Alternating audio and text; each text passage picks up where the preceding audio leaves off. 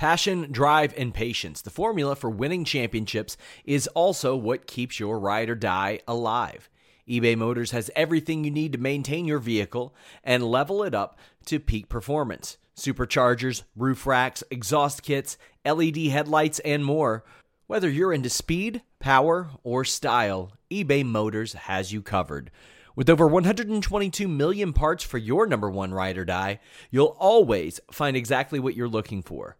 And with eBay Guaranteed Fit, your part is guaranteed to fit your ride every time or your money back. Because with eBay Motors, you're burning rubber, not cash. With all the parts you'll need at the prices you want, it's easy to make your car the MVP and bring home huge wins. Keep your ride or die alive at ebaymotors.com. Eligible items only, exclusions apply. This is the story of the one. As head of maintenance at a concert hall, he knows the show must always go on. That's why he works behind the scenes, ensuring every light is working, the HVAC is humming, and his facility shines. With Grainger's supplies and solutions for every challenge he faces, plus 24 7 customer support, his venue never misses a beat. Call clickgrainger.com or just stop by. Grainger, for the ones who get it done. Hello, and thank you so much for joining us. Sorry, we're a few minutes late. I had a little bit of a computer restart, but we appreciate you being here. I know it's always my damn fault. It's always my fault, but it's also to my credit that we get this show off the ground. Sean Ross bailed on this, okay? He was like, I'm out. Get somebody else to do the show. I'm too much of a big timer. I basically am around as much as Roman Reigns now, but I said, I'm going to go out there and I'm going to get the best of the best. And who did I bring in? But Alex Cardoza. Guys, we're going to catch up with Alex in a second because it is Veterans Day and we do thank him for his service. We got some nice acknowledgments of that today in wrestling, but I do want to tell you to get in those super chats, get in those humper chats at humperchats.com. Wish my dad a happy birthday and let us know what you guys want to start with SmackDown or AEW Rampage. Nothing particularly overwhelming today, so I'm inclined to go SmackDown because darn it, I like when my notes are in chronological order. But let us know what you want to start with. You can also support us on Twitch on twitch.tv slash fightful gaming. And you can send us your bits that way. But we do appreciate you spending your Friday night into Saturday with us. Let us know. And while you do that, I'll tell you guys about how awesome my dad is on his birthday. Okay. You know that he chimes in from time to time. You guys know Tall Paul Elizabeth. Okay. But uh, you also probably know at this point, if you are following along, that uh, he doesn't watch wrestling, but he still tunes in for these. And I just want to let you guys know that my dad is so dope that that's always been the case. He's always been there, uh, always showing up in that way. He used to travel when I was a kid for work at all the time. He would be back for softball games. He would be back for t-ball games. He usually got roped into coaching those games when things went crazy in our family, adolescence wise. He was always the rock of our family. This might surprise you, but I've had a, a pretty non traditional career path. I know it seems like, oh, you know, you go to college, you become a wrestling podcaster. That's not the case, my friends, but always had his support to explore my dreams, always had his support financially, emotionally. So I just want to give a shout out to my dad because he rules and it's his birthday and we appreciate him being a part of this wonderful community like we appreciate all of you and uh, i just wanted to talk about how my dad rules while you guys get in your super chats and humper chats and let us know what you want to start with thank you so much for the birthday love in fact my sister sent in a humper chat lydia schmidia elizabeth says happy birthday fireball papa elizabeth well that is a direct reference to when I was little. He received a trophy for his coaching duties that called him Fireball Hensler because that was in the age where parents would pitch to you instead of kids. So my sister even getting in on the action with some humper chats.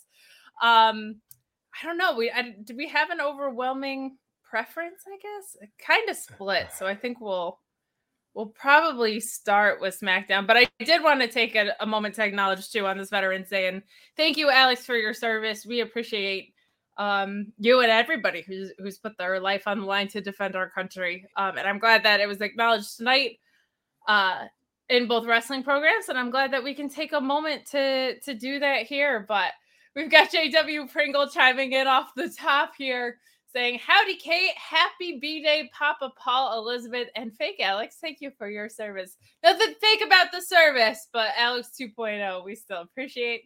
Happy Wrestling Friday. Happy Wrestling Friday to you, JW Pringle. Thank you for always being so awesome and supportive.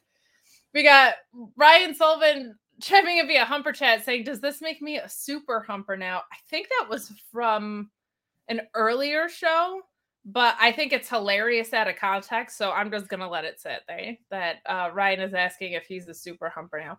Pretty it sure that Friday was night. from. It is Friday night. I think that was from coexisting with Rob and Maggie, but uh, I am gonna let it sit there. So we are gonna dive into SmackDown first, since there's not an overwhelming uh, preference either way. But I do want to let you guys know that uh, Graham from Public Enemies is joining Grapsity tomorrow, which should be awesome. So hit up the Graps boys tomorrow. Uh, that should be a ton of fun. And of course, subscribe to Fightful Select for all of your wrestling scoops and needs. Emma's back. You could have read about it on Fightful Select first to know that she was on her way. No date confirmed, but same with Mia Yim. More people making returns. So much great stuff happening at Fightful Select. And we appreciate all of the different ways that you guys support us with these super chats and humper chats coming in with Fightful Select. Just leaving a thumbs up on this video helps people find us in the algorithm since YouTube felt the need to switch it on us once again. But Tunnel Valley chiming in saying, Thank you for your service and your shoulders, Alex. Happy birthday, Papa Elizabeth. Really enjoyed Rampage tonight. I actually thought both show- shows were strong tonight. My um, apathy toward which one we started with didn't have to do with the shows. I thought both of them brought some some good programming this evening, just nothing like overwhelming, but Rampage was good. I thought this was a, a solid one, especially I think this one was pre-taped and not live. So um, it was nice to see the consistent effort across the board as we are closing in on full gear. Ricardo, the ODV, saying some extra love for Alex. Thank you for your service and may the power protect you. Also, happy birthday, Papa Paul. Some more birthday love for my dad coming in. He's going to need a commission at some point here. But Scott George saying happy birthday, Papa Elizabeth. Mine is tomorrow. I think Stokely Hathaway's birthday is tomorrow. So there you go. You share a birthday with the best wrestler in managing currently, in my opinion. But we are going to dive in with SmackDown. Um, largely part of the reason I kind of did want to start it was man, as far as which shows started off with a hot match, they both started off with with good things, but New Days and Usos, man, I gotta say, every time they do this, I'm like, how many times are we gonna see this match? Like, we got so rematched to death on it. How many times did we see these guys fight? And every, and then the match hits, and I'm just like, oh my god, they're so good. They really are like two of the best of our generation. Like these guys know how to go. I don't think there was a surprise about who was gonna win here, but even though this was like rematch city, I still really liked the story that we got because it was a natural one. The New Day wanted to defend their record of being the longest reigning tag champions in the world. The Usos are gunning for it, so why not? I appreciate matches that have natural stakes like that. That makes it so easy.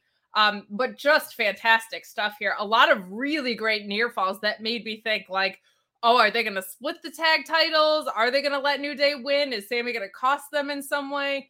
Um, but I just really appreciated this. I thought it was really, really great. So, uh, I, I liked the feeling of suspense of not being totally sure, even though I was pretty sure. It doesn't take a lot to plan Seeds of Doubt. It just takes a logical story and the performers being as bought in as they are, like they were tonight. Like I feel like they really they always lay it all out on the line. Probably because they've had this match so many times. They're familiar with each other and they know to make it suspenseful. They have to really, really commit. So I was kind of on the edge of my seat for a lot of this.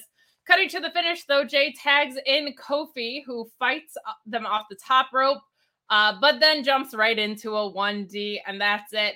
I really liked a lot of this. Um, there was a point where Jimmy tagged uh Jimmy tagged as the Usos were setting up for the 1D, but Kofi like pulled Jay away out of the ring. Like a lot of the stories seem to be built around tandem offense, which tag matches should be, and not letting the other teams kind of get the one up in that sense. Like it was kind of as if when you face someone 900 times, you know that the end is near if they hit that finisher. Like they were really, really trying to avoid getting the 1D hit on them, which is ultimately what did it in the end. But I really liked this opener, and I'm so impressed that they still managed to make this interesting despite how many times they ran it back.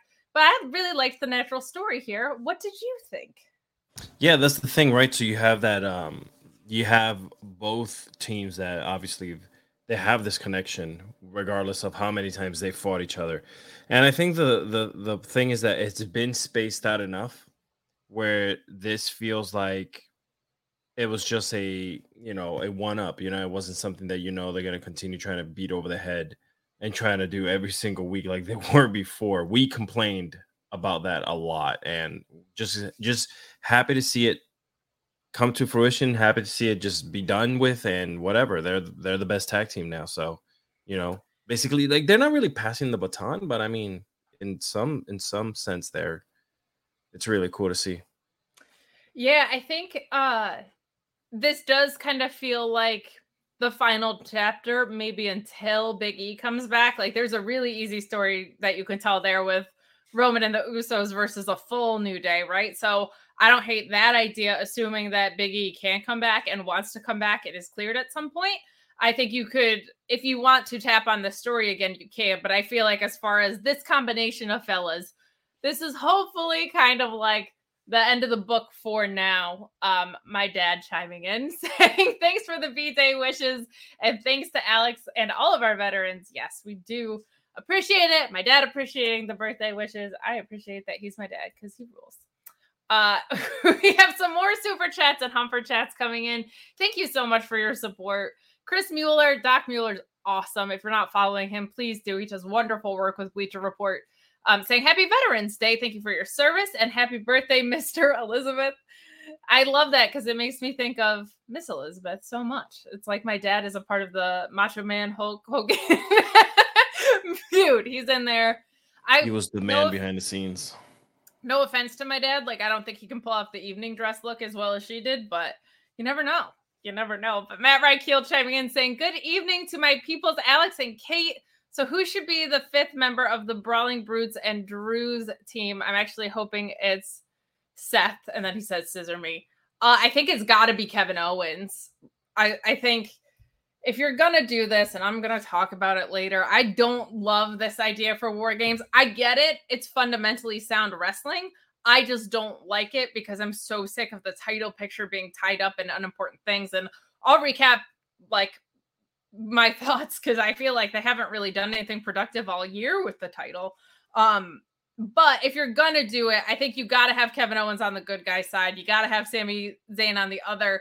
If they choose to use this War Games match to expedite the eventual turn, regardless of which way it goes, I'm assuming it's to be the Bloodline on Sami, Even though I think the reverse would be a way more fun way to go. Uh, I it's it's got to be KO and he's been suspiciously off TV a little bit, so there this might be how they bring him back to television. Who do you think is the fifth member over there? Uh, I mean, you could you you, you said that. Four yeah, you kind of said it. I, it might be. God, I don't know. You could see that that whole split with Kevin Owens and and you know bringing in Sami Zayn. I, I mean, what what else? Where else can it be? I, I don't I don't think they're gonna shock us. WWE has kind of lost a little bit of the shock and awe in the last couple weeks. They've kind of like toned down. I know that we're repping up for you know to do uh Crown Jewel, you know, the biggest WrestleMania of all time. So you know, as like that they, they like to tout it bigger than WrestleMania. I'm sorry, but yeah, yeah I, I I don't know. I I just that is the most logical thing right now in my brain. Yeah, I think it's got to be. You could go a couple ways. You could do a four on four you don't have to do five on five. We're just assuming that's kind of the way it's going to go, right? And then you could just have what OG Alex has been predicting. And I love this idea. They turn on Sami in the process, and then Kevin Owen comes out after and just picks Sami off the ground and is like, I saw this coming a mile away. I still got your back. And then they go on a tag run. Or you could have someone else with the bloodline. You have Kevin Owens on on the face side of things, and I think that could be super super fun. Um, I don't mind what they've set up booking wise for that. I just think if you can script anything in the world, which they can, this is not the most appropriate use of talent. Just my opinion on things, but uh we are going to get through some more of your super chats and humper chats. George, and thank you for those. There's a lot coming in, by the way. So yeah, we appreciate so it. And sure, uh, what's really awesome about it is you guys are just pouring in support for like my dad's birthday and for Veterans Day, which we really appreciate. Like the fact that you're sending in money directly to us and not even necessarily about a ton of wrestling takes uh, just means more to me than any wrestling super chat you could probably send. So George L saying, "Love watching you guys." Well, we love being watched. Oh, like creeps. No, just Semper Fi, Alex. Happy Marine Corps birthday. yes, yesterday was the Marine Corps birthday. Today is Veterans Day. I'm still recovering, in other words. My dad is uh, wishing Scott a happy birthday 35 minutes early because his is tomorrow. So yes, sending the love birthday. right back. I know a big, uh, God. a big November birthday turn. My mom is in mid October. My sister is in early November, and my dad is today. So between that and Christmas, it's like all of my gift buying is centralized to one very specific time of year. And I'm a May baby, so I'm I'm in the middle of oh, the yeah, year. Yeah. Follow up saying you want a shocker, you want some adrenaline in your soul. That's a bit of a shocker. KO is still the best course. By the way, they confirmed it's five on five. My bad on that then. I thought it was, but when we only saw four people out there. Um, Valab also following up saying happy Veterans Day, Alex, and happy birthday, tall Paul Elizabeth we as a society have forgotten about how great Sean getting over just tall Paul, tall Paul was. Um, yeah, Cody coming back would be a super, super shock. I almost feel like it would be a waste. Like, I think the move is to do Rumble, and I legitimately have no idea what his timeline is. But I mean, you could kick off that story of him versus Roman in a situation like this. I just feel like this is probably going to be set up for the tag picture because the story's right there. It's kind of hot right now. Like you don't want to exhaust it. My thing is, how do you run that for three and a half months if you do choose to do this? Um, but I feel like Rumble and Elimination Chamber is probably a better, just better timing wise going into WrestleMania. But that that would be a shock of the century if if Cody Rhodes showed up. That would be really really cool. I wouldn't mind that. You could set Cody up facing Roman at Rumble for that if you wanted to. But so much of what happens here, I think, is going to depend on The Rock. So we will see what they have. But Joseph Snark chiming in saying, Happy birthday, tall Papa Paul Elizabeth, and thanks to Mr. Cardoza for your service. I hope the moving process is going smoothly. It sounds like, yes. considering you're like, you're really coming along with this house, considering it's like a new construction, right? Yeah, um, obviously I send you little updates here and there whenever I whenever I don't want to bother you. Um, oh, but yeah, it's so so really quickly on that front, guys. So the house is actually closing on December 22nd. But Merry Christmas house, to you. Yeah, the house will actually be done like by Thanksgiving. So I'm trying to fight with like the mortgage company and letting them like, hey, uh, can I get in? Can you know, can we yeah. speed up the process? Like there's like one final like, everybody yeah. thing you got to do like before you go in and god just let me in. Bray like, wyatt me. like old bray wyatt i was just gonna say let you in. let you in. I love it. Um drew nicholas saying thank you for your service alexis and i hope all of our veterans have a wonderful thank veterans so day. As do i. I share those sentiments and i think we all do here at the fightful community some overall takeaways from Orion Ben saying New Day versus Uso will just entertain, but I want Big E there. I kind of wish she was there just as a presence for this moment. Like there was a big part of me that just really was hoping he would be ringside or come out after or something. Like it did feel to me incomplete, but on the flip side, like if he is going to come back, hopefully he comes back and it's in a really wonderful, meaningful way. Um like in an in-ring way that surprises us or whatever. So uh Orion Ben also saying after Sarah came out, I wanted for the Heidi and Max reaction on Twitter was not disappointed. Oh, we're gonna get there. we are gonna get there. And then he said, Yeah, you have Candice in the house WWE, have her work with Liv. Um, I'm very intrigued to see what happens there because Candice seems like duh. Of course, you would want her in war games.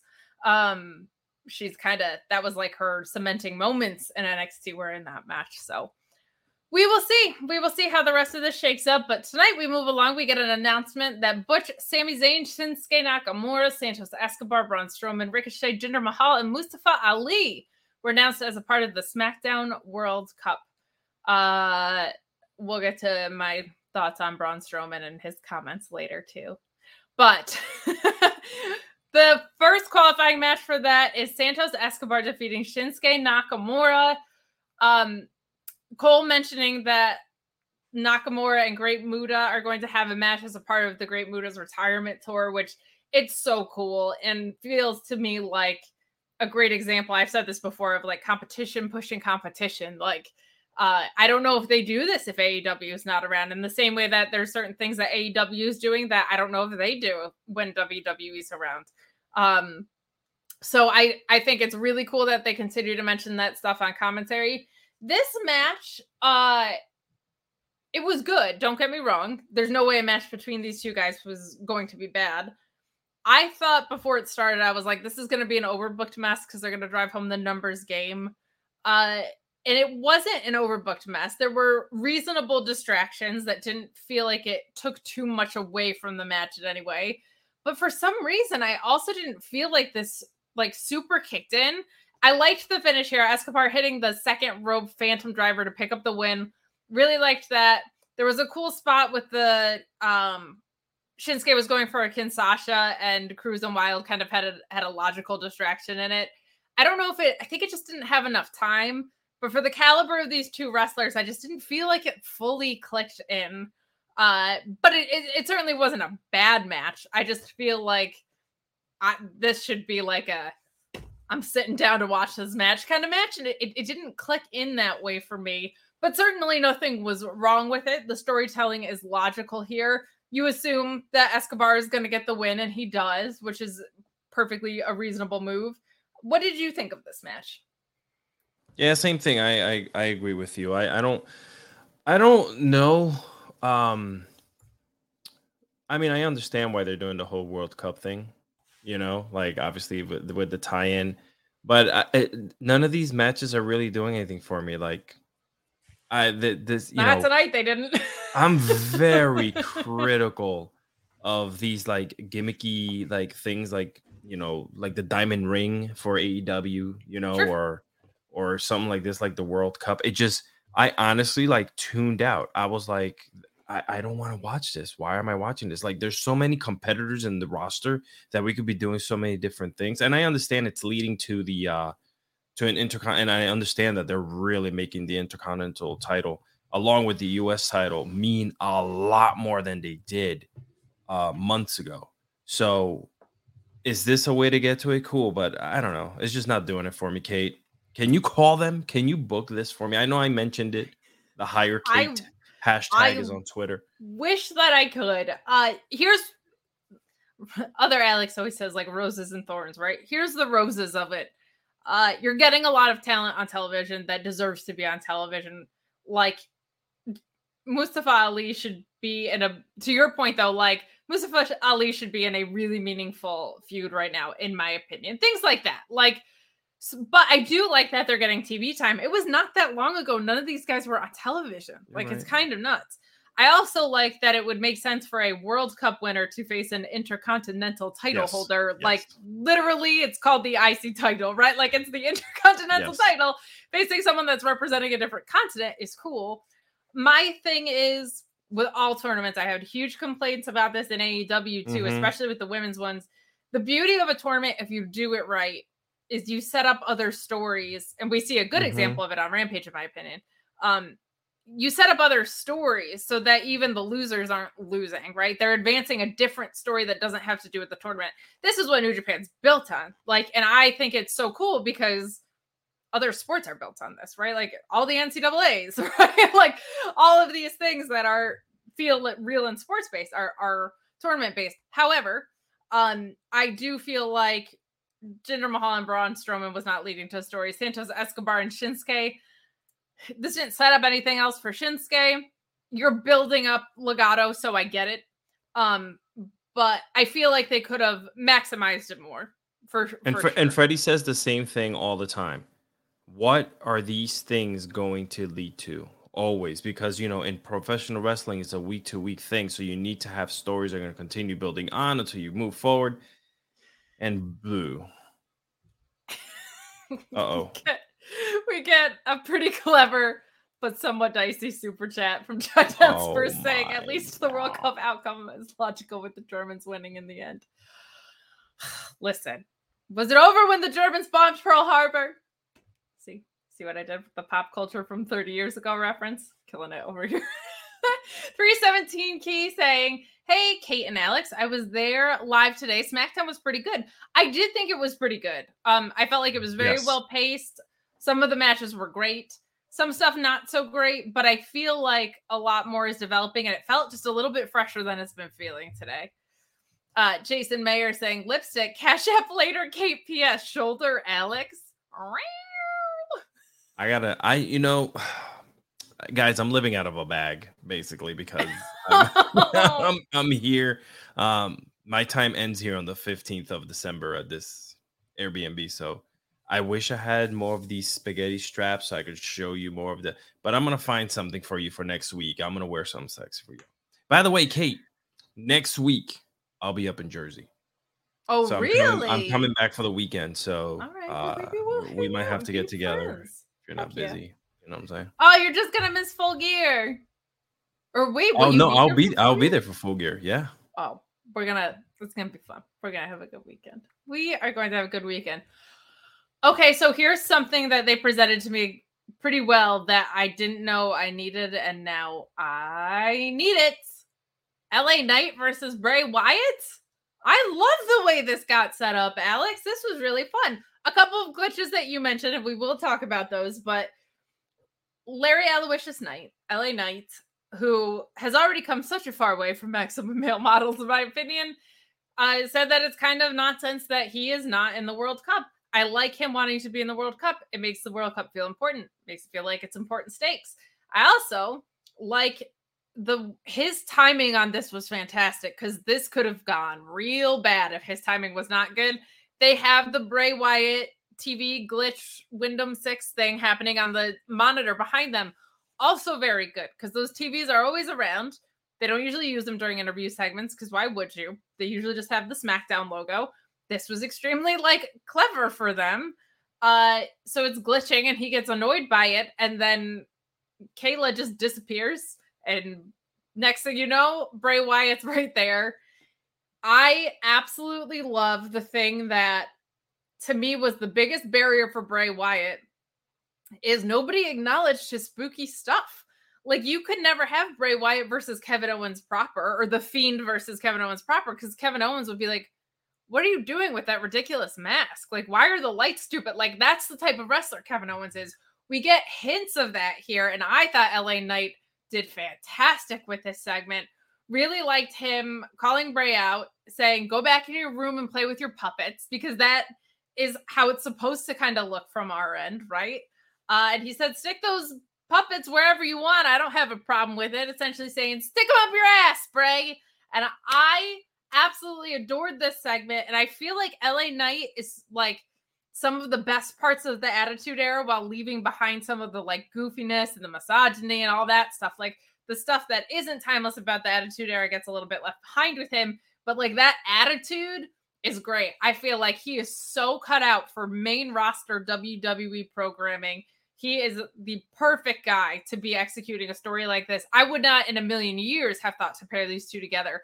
But him acknowledging kind of the spookier stuff with Bray that feels gimmicky to someone like me and someone like LA Knight, I thought was such a great way to go about it. And then him just getting headbutted by Bray because Bray has been brimming at this violence, right? Like all of these promos have led up to I try and control it, I try and control it, but I go to really dark places.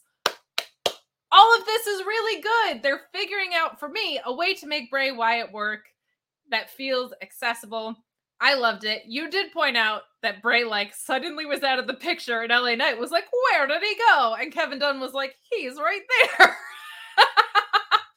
but a very very effective segment. Um, I'm really excited to see where this goes. What did you think about this? Yeah, uh, you know, to piggyback off what you just said, I come from the entertainment world. I come from the video world, right? So when, when he gets headbutted and the camera goes down and follows him down, it's like, oh god, I just got headbutted. God, that hurt. And then all of a sudden the camera pans back up and he's like, where did he go?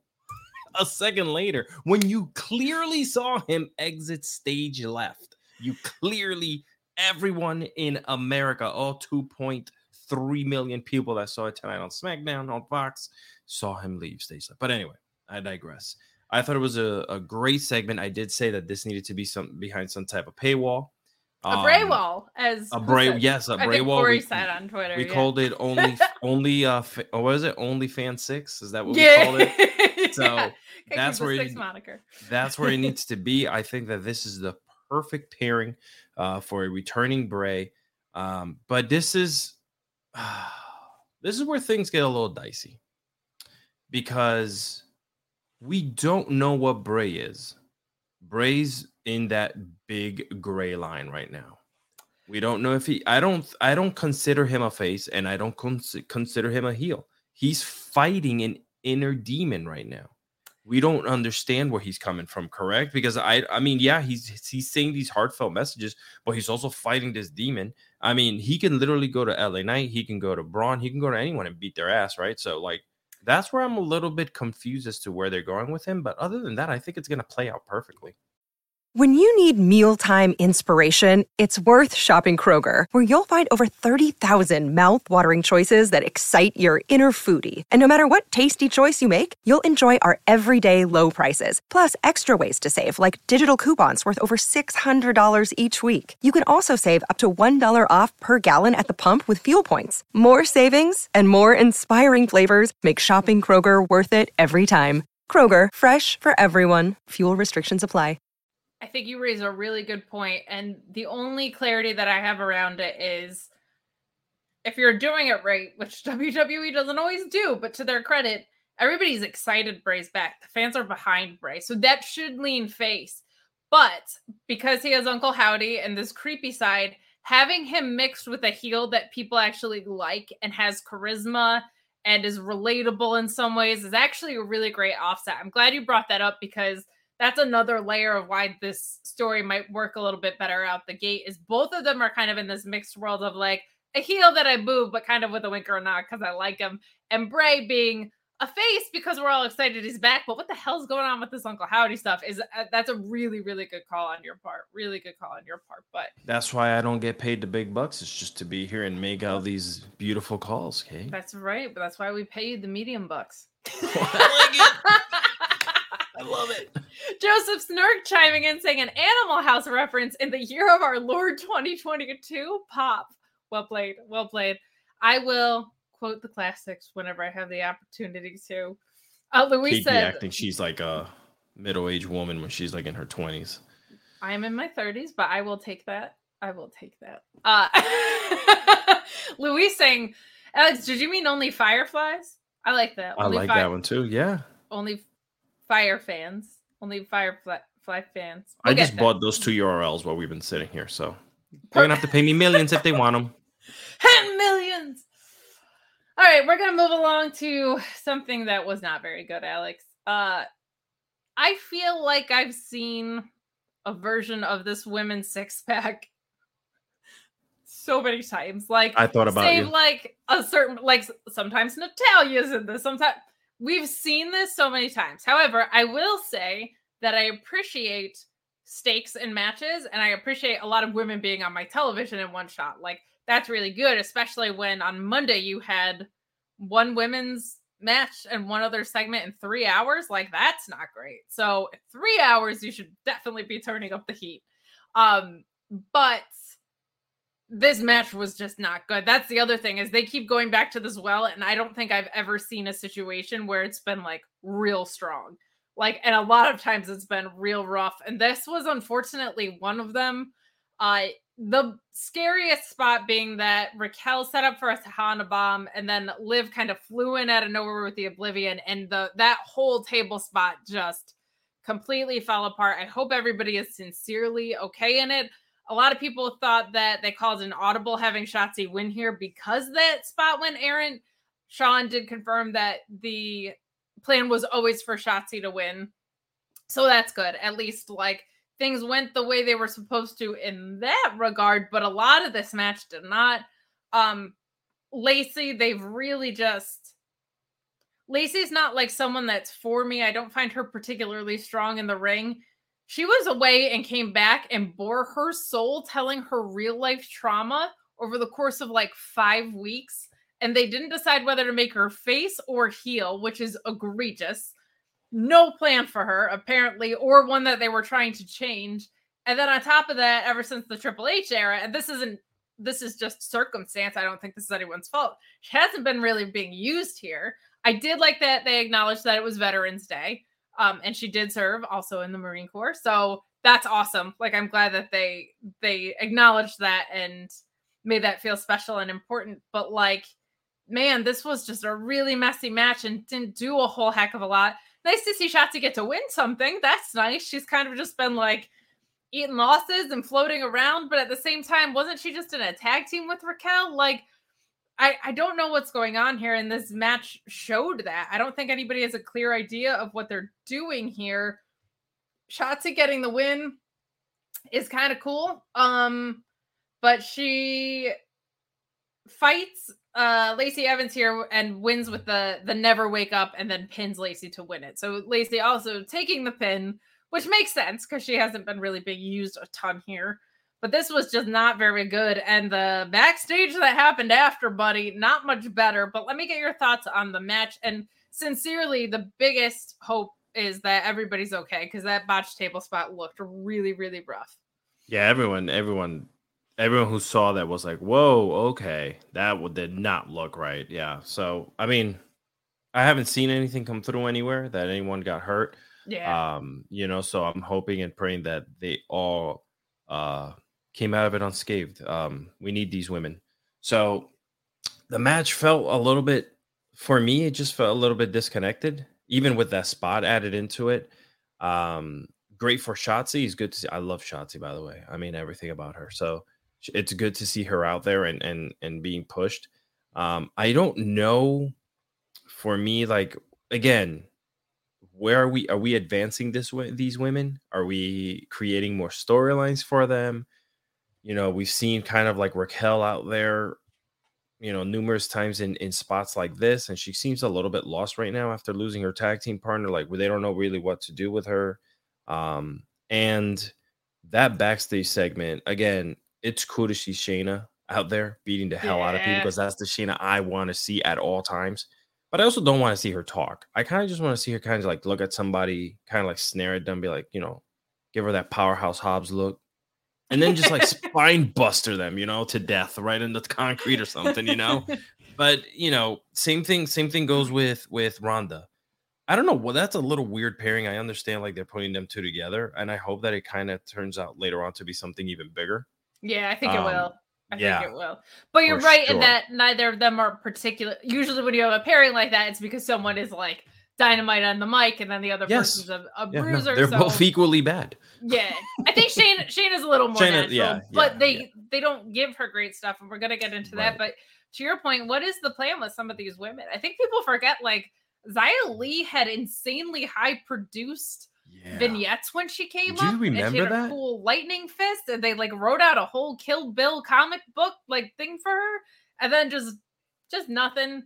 Um, now she's just kind of like in matches like this, and I understand that like it's really hard to be pushing everybody, but like you could be pushing someone. You have tag titles and no tag division. Like, what are we doing here? Can, so, can I say this too as well? I don't mean to interrupt you. I, this whole Lacey Evans thing, like I understand. Like, first of all, they they they made her go out there and talk about everything that happened in her past multiple times now. Weeks, Alex. yeah, for, for five, weeks. Yeah, weeks. Literal, just like here's all my trauma. She goes out there and they like don't know if she's a face or a heel. You don't have a plan after someone bears their freaking soul. She's not even like my favorite wrestler. And but I'm still like, man, you're gonna have her be that raw and vulnerable and not And- do anything. and multiple times multiple times they've they've done the whole military thing they've tried it time and time again for me i don't like that that's just me that's just being old school like let's leave acknowledge the fact that she was in the military but let's not make it into a gimmick let's not use like i understand wrestling is carny and you're using everything that you can to to make it to make it to make really great storylines but i don't know for me it's like she should speak up and be like hey that's cool. Let's acknowledge my my my time in the Marine Corps. I'm a veteran. Let's move on from that. That's not, you know, that's not the end all be all because you're also making a mockery of it. Every single time they start her up and it ends. They start her up and it ends. That's all they have for her right now. It's like, oh, she was a sergeant in Afghanistan. Duh, duh, duh. Like, great. Okay, but who is she? Who is she in the ring? and like, yeah, I mean, she she she served. She talked like at length about the abuse and uh, all of the important people in her life that died and all of this stuff and that and for to your point for what where did it go? So that's rough. And also rough was this backstage segment after Shotzi and Emma are talking. Emma came back and lost to Ronda Rousey. So I guess she didn't qualify for this match even though everybody in this match loses all the time. Not sure why you're not putting your newly returned talent in here but I digress. They're talking, and it comes out that Emma, who is dating Madcap Moss in real life, I believe, is totally crushing. Um, no women have ever spoken like this in the history of the world. This is not how people talk. I'm sorry. And then later, the best part of this was Shayna being like, I'm gonna choke you out and you're gonna get your ass kicked by Ronda Rousey. Like that was the best part of it. And then Ronda Rousey says, and I quote, clean up on aisle green. Nobody Oh, in the God. history of the world has ever spoken like this. I'm sorry. It's not good. It was not good. I'm done. Um, so not great, but the totally crushing thing reminded me of Teen Girl Squad. If we have any Homestar Runner fans in the house, but I'm totally crushing. Uh, from like also 10 years ago. Animal House and Homestar Runner, just very current references for the kids today. But this backstage was not great to your point. So we will move along and we will remind you to get in those super chats, get in those humper chats, go on Twitch, twitch.tv slash fightful gaming and send us your bits. We thank you so much for all the happy birthday wishes for my dad, all the Veterans Day acknowledgments and gratitude for Alex over here. Yes, thank Appreciate you. Am I the, am I Fightful's? I don't know. I, I I gotta look this up. Am I Fightful's first vet here? I don't want to confirm that because there's 40 of us. So it's Yeah. very possible I'm wrong. But as far as I think, like at least personalities that are on the YouTube side of things, I, I think you, I don't know first, but definitely, I think the the only current one is. I would like to just meet the rest of them. That's all. You know, I'm not trying to give myself pats on the back. I am not Lacey Evans or WWE. I don't even talk about my time. I just did a, a spot for State Farm. Like State Farm wanted to do like a thing with me. Yeah, and it was like a 30 minute thing that you know they want to talk about the Latinos and and Latino leaders and you know That's so military and being a producer on iHeart. And everything. I just can't talk. I, I'm like, yeah, I was in the military. Great. Mm. Oh. my God, you're so cool and popular. I'm trying to be like you. Oh, stop. You're trying to be Listen, like Jake from Miss State Farm. Announcer. Okay. Oh, what? Because I was doing commentary this weekend. No. Yes. we do have Sean Gardner chiming in. We thank him for doing so, saying, Who does Ronda lose the title to? Becky Lynch. And is it Shotzi a future champion? I wish I could tell you. I I would hope Shotzi could be at some point, but it's so scattered right now. I don't feel confident saying that. And I do think there are a fair number of people ahead of her. I think Ronda probably loses to Becky at Mania. If they're smart, they would set up the uh four horsewomen fatal four way because I think if we've learned anything, it's that perhaps maybe the four horsewomen aren't around the way you think they are. Assuming that Sasha does come back at some point, that's the program I would run. I think they're going to rerun uh Becky and Ronda, and I think that's going to be great. Actually, I think it'll be really, probably really, really good because they want Ronda to follow in the footsteps of what Becky's been doing as a phase, and they can't do that successfully. So Ronda as a heel to that, I think might actually be good. And Becky is to me one of the the best workers in the world. You're also not seeing the titles flip flop either. Like you're seeing these long, drawn out, old school Triple H style holding the belt, you know, and and continuing to do it. And they call it a belt now too, which is cool because a belt is used to hold your pants up. But you know, uh, Ronda Rousey calls it a, called it a belt. Yeah. You know, not a Wear title or a championship. Yeah, yeah, that which is pretty cool. Like you see all these like little nuances now that have been changing, but I I, I like I like it that I can give them props for. you Yeah. know, longevity. Agreed. Um, oh, Louise pointing out that our wonderful mod Zach is also a military man right now. So shout out to him too. Well, thank you for Mhm. your service, Zach. We appreciate Oh, that. Zach, yeah, for sure. Oh, great. Matthew Plus is here saying that I know Alexis is a tremendous Marine simply because it's clear he takes Semper Fidelis. Did I say that right? Very seriously. Yes. It's the only Always, it explanation. means it's always faithful. That's what it means. okay. I knew Semper Semper Fi. Fidelis, Yes. I didn't realize that was short for something. It's the only explanation for why he remains on this train wreck of a show hosted by Kate. Oh, That's not wow. true. Okay, Matthew Plus. It's also. I, I believe in it so much. I have it tattooed on my arm. Come on now. There you go. I knew that from my grandfather, actually. That's where I knew Right. that from. Shout out to your grandfather, served, Yeah. OG. Yeah. You don't you don't mess with those OG Marines. They'll kill you Mhm. with a stare. No, Just saying. I've learned I learned some things from him, including how to pack more efficiently from his military days. He told me to roll my clothes instead of fold them. A very helpful tip that I use to this day. So Roll your I actually have his dog skitties. tags. I have his dog tags, which is pretty rad. Awesome. But we will move along. We will move along to this Ricochet interview. Ricochet versus Ali next week. Hell yeah. Though it looks like it's setting up for maybe more stuff with Gunther. And I'm like, we already did that too. You could do cool stuff with Gunther that doesn't involve Ricochet, but those matches ruled. I just am like, we've been here already and we have fresh blood, so why aren't we using them? But uh you know what we move on to next after that? We move on to World Cup qualifier between Braun Strowman and Jinder Mahal. And the whole reason that this match is here is because they want to set up a NordVPN segue for me because I appreciate it. Because World Cup, you could, it's representative of the whole world, right? And with NordVPN, you can be anywhere in the world. And also, I would like to have not seen this match. I hope that nobody is like, she must be a fan because it's traceable on all of her stuff. So, we're going to let Sean Ross Sapp tell you about all of the other wonderful investments that NordVPN has made in us and how that benefits you. nordvpn.com slash fightful block online trackers annoying pop-up ads unlock geo-blocked content. Maybe you missed the wwe network. Maybe you want that aew plus. Maybe you want to subscribe to overseas services so you can get ufc pay-per-views at a reduced rate. Well nordvpn.com slash fightful allows you to do that and you can do it with four months for free with that link. Not only that, you get your 30-day money-back guarantee as well, just in case you don't like it for any reason. It works on all of your devices, so you can do this stuff wherever you are. Maybe you're on that unsecured Wi-Fi at the airport, the hotel. Yeah, it can be dangerous.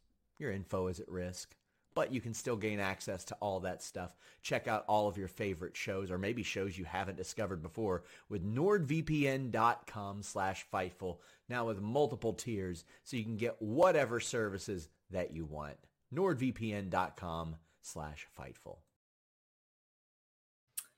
Look, I can't guarantee that you'll be a millionaire with NordVPN. I can't do that. But I can tell you the code Fightful is going to save you some good money. And you can take all that money and you can spend it on Fightful Select, where you get so much value. You get all of the greatest scoops that you could ever possibly hope for in the whole wide world. You get extra podcasts. You get the Sean Ross Sapp Q&A.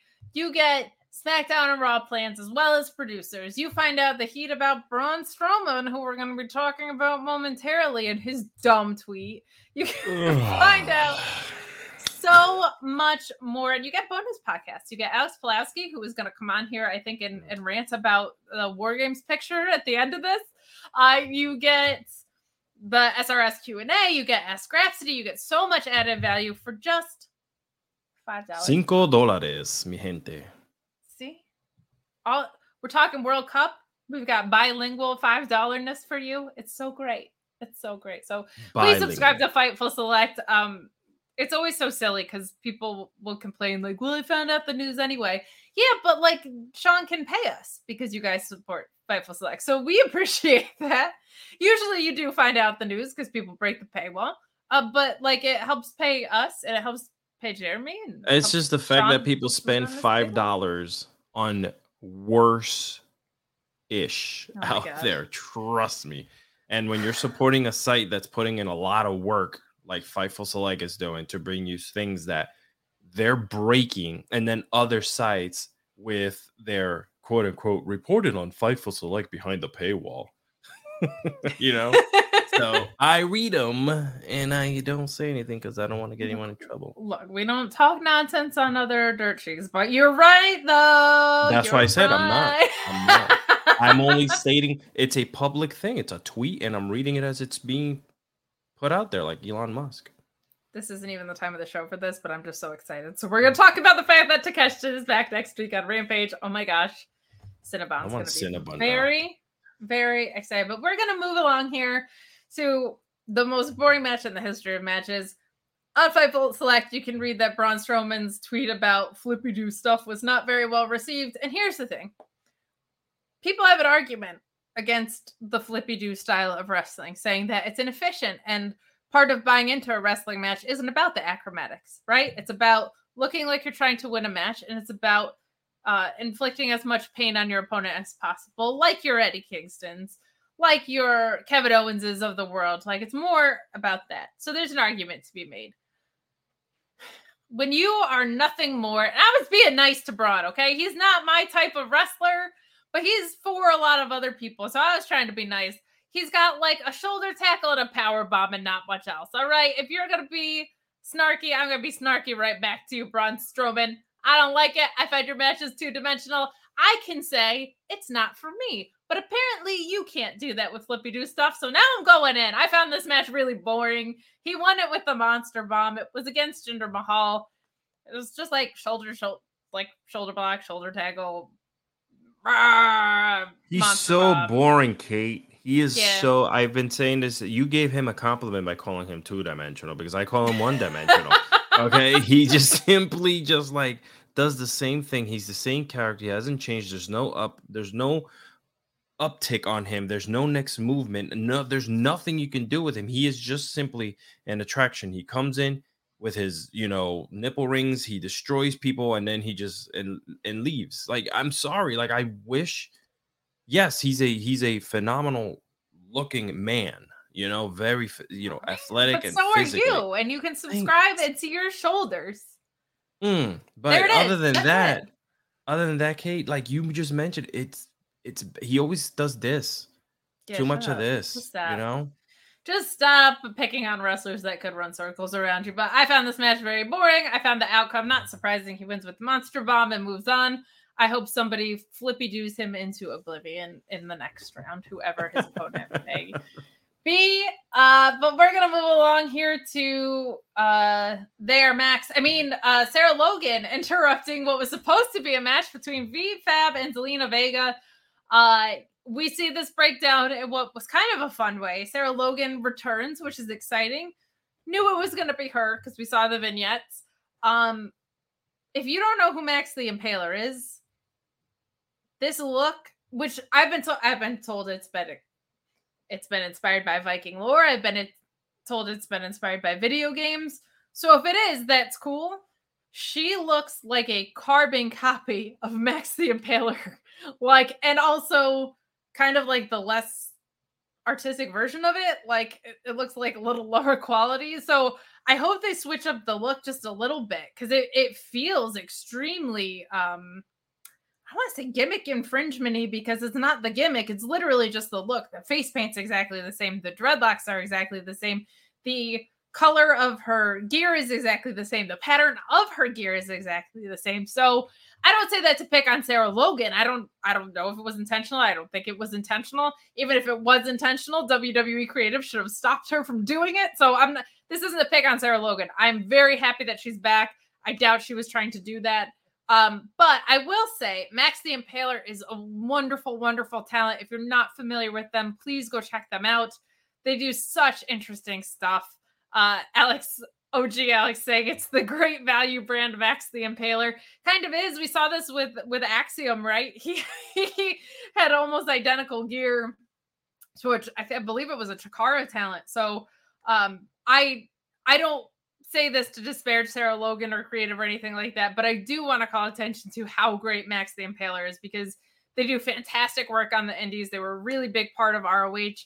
They've been on um, AEW Dark and a lot of other places. And talk about a cool monstery type gimmick. Like they are killing it. And I I love to see it. So anyway, check out they are Max on Twitter. Check out Max the Impaler. Check out their work.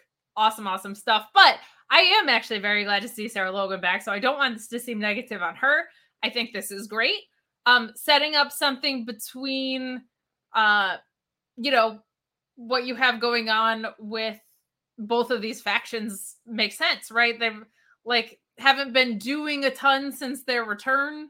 You know, I feel like Swerve not being in the picture has compromised them. I don't think it's put them dead in the water, but it looks like they were winning a lot of tag matches and then they started losing. So it feels like this whole faction has not like been on a consistent path. So this is an even numbers game, right? We see the numbers game taking advantage of people so often. This is equal. So I think it's it's a really cool move uh, if you want to do some. I, I doubt they'll do like any mixed tag stuff with this, but three on three, and you you got even gender numbers, so not bad by any means. I was just it was overshadowed for me by the fact that I was like, that's Maxine, but that's Sarah Logan looking like Maxine a little bit, but very glad she's back.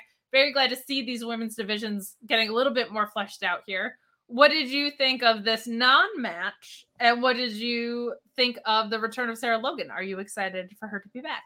Yeah, I'm, I mean, anytime any of the, any of them get work, right, able to come back. I mean, they got a family. It, it's nice to have you know work basically, people. And she um got let go prematurely because of everything that was happening. You know, so um, she was pregnant, I believe, too. So yeah, there, like, yeah.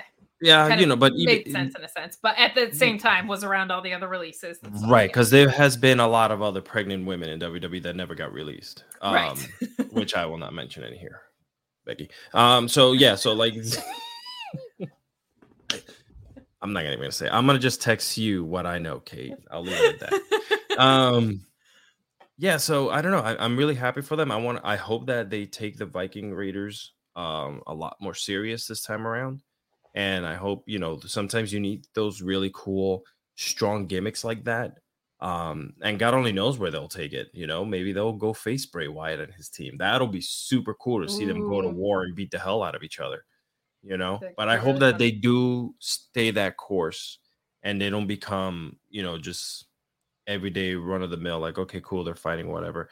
You know, and by the way, for Sarah to have a baby, get back in the ring, and be physical the way she is, bro. She is strong. Like she, she could pick it, me yeah. up and destroy me. She looked she looked like jacked. Yeah, I'm excited. Like I always thought with the Riot Squad, it was fun to have such different workers with all three of them. And so to see them come back in individual senses to their own companies and their own ways, um, I think is is cool. So I'm excited to see what's around the corner. I agree. I hope it's not like Erik and Ivar playing basketball again or whatever. Because when they were War Machine, they were awesome. When they were in ROH, they were awesome. So I'm expecting great things. And it's never been a work rate question, that's for sure. So bring I'm back sure we'll... War Machine. That's dope. Oh, I, I remember that. It's the best. War, war. It's the best. So we move along to our closing segment, which uh, I'm sure Alex Pulaski is going to want to jump in for, and then we are going to go through uh, Rampage on a somewhat quicker note, I'm hoping. But uh, we got Paul Heyman arriving. Sami Zayn was not present tonight, but he makes fun of the crowd and then says they're not being very oofsy. They kind of bury the New Day, completely picking nits. This isn't that big of a deal, but they say like the New Day can't even compare to the Usos, and I'm like, technically they're still the longest reigning champions right now. So I was like, even though even though the Usos have the titles and they're going to break that record, I'm like, well, they can at least compare because they are the record holders at this exact moment, but neither here nor there. Um, and then we see an appearance from the Brawling Brutes and Drew McIntyre. So we're getting a preview of our War Games episode. This, of course, breaks out into a massive brawl. Uh, they start trading shots. Sheamus pops up and starts trading shots with Roman. Everything breaks down. Drew meets a big boot here. Surprise, surprise. We're gonna bring Alex Pulaski on, but I'm gonna rant first and then I'll let him rant because I did some research here. Did you say me first? Or you me? rant first. Okay. Uh I don't like this because okay. I don't even want to say I don't like this. I think there are way better options that you could have. If they use this to expedite the turn with Sami Zayn, I won't hate it as much so long as Kevin Owens is on the side of right because there will have been a purpose to doing this. But when you have the world championships, both of them, and you have both world titles tagged merged into one, you're putting all the gold, i.e., all of the other attraction that would be on this pay per view in the War Games match, and you are once again stunting talent that could be in this. I feel like they could have built a really cool program with Imperium versus good guys or Legado versus good guys if they had timed it right or whatever. There's so many other things that you could do here. And in general, I'll just say that the title defenses this year on either TV or pay per view for Roman Reigns have been Roman versus Seth, right? We got Roman versus Seth at Rumble. We got Roman versus Goldberg at Elimination Chamber. We got Roman versus Brock twice. We got Roman versus Riddle on a random SmackDown. We got Roman versus Drew already. And we got Roman versus Logan Paul. None of them are young building talent. None of, I mean, Riddle arguably, but that was a throwaway SmackDown loss. That wasn't going anywhere. Seth Goldberg, Drew, who is over like Rover and they should have given it to, and Logan Paul. Come on, man. Like, this is not a healthy and productive use of a world title at all. And that's just this year. The entire year before was spent chasing Brock around.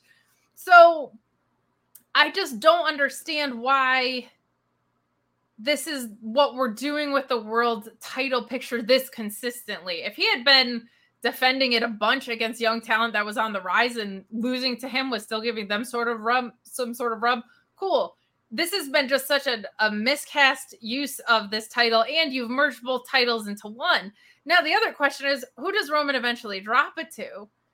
He's not going to drop it to The Rock. If he going to carry it past Mania, you think he's going to drop it to The Rock and The Rock's going to turn around and lose it? Oh, good. The Rock really needs the rub of anybody. If it's not The Rock, it's going to be Cody, who also doesn't need it. Like, all of this is a waste in the build, and all of this is going to be a waste for who he eventually drops to. So, to then go and tie it up in the War Games match, all of the gold outside of the mid card titles feels like a waste to me. Now, I bet the match is going to be good. If they use it to move things along with Sami Zayn, I think that could be real fun. I don't think what they present in front of us is going to be bad, but when you can book anything in the world, it is such a waste of your titles to have it tied up in here. So, do I hate what they're going to give us? Not really. I'm, I think it'll be good. And if they do the story right, it could be productive. But if you can script anything in the world, why are we scripting this? Alex Pulaski hates us already, and he's sick, and he was already sour about it, which means his sour is just climbing people. It's gonna peak right here, and we're gonna get an Alex rant to build off of my rant.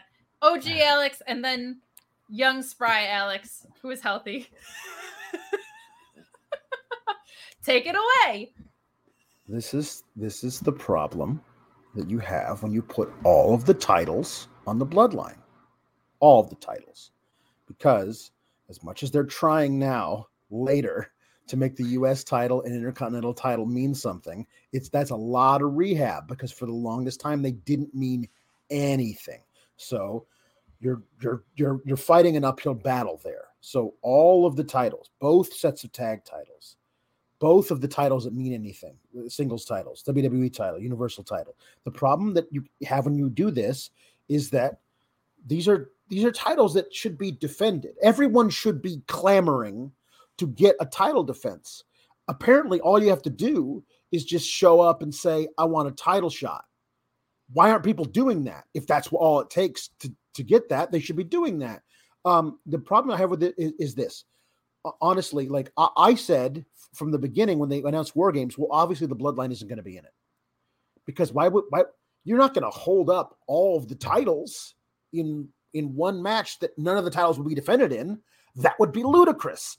And yet that is what they are doing.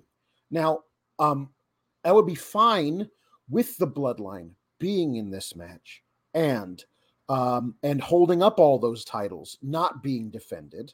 Okay, if we hadn't just come out of Crown Jewel, where those two biggest titles were defended against a douchebag YouTuber, like like that's that he's he's not a professional wrestler. He's very talented at doing the moves, but it's his it's his third second singles match, right? Mm-hmm. Third match. Like that that guy doesn't deserve the shot. I'm sorry, he doesn't deserve the shot. And also, do you remember when they set up the Logan Paul match that happened on November 5th? Do you remember what when they set that up? SummerSlam? They set it up the, the Friday after Clash at the Castle, which was Labor Day weekend. So they took two months setting up a match with a douchebag YouTuber, and then they had the match, and now they got oh, we only got two weeks to set up war games, the first ever war games on the main roster. So what do you what what, what should you be doing with that?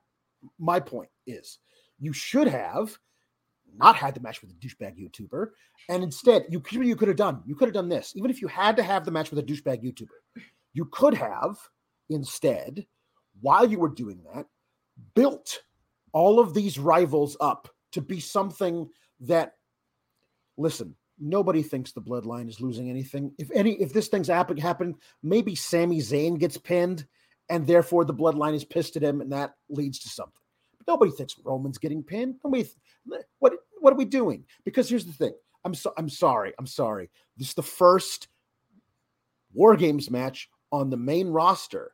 Ridge Holland doesn't belong anywhere near it. Sorry that he's part of the Brawling Brutes. If he's part of the Brawling Brutes, therefore the Brawling Brutes can't be in the match. I'm really sorry. Ridge Holland doesn't deserve that spot. He, he doesn't. He will be forever linked to a horrible botch that cost Biggie maybe his entire career. That's to me unforgivable. You can't just reward him with this spot. He hasn't even been good, really good in any of the matches that the Brawling Brutes have had.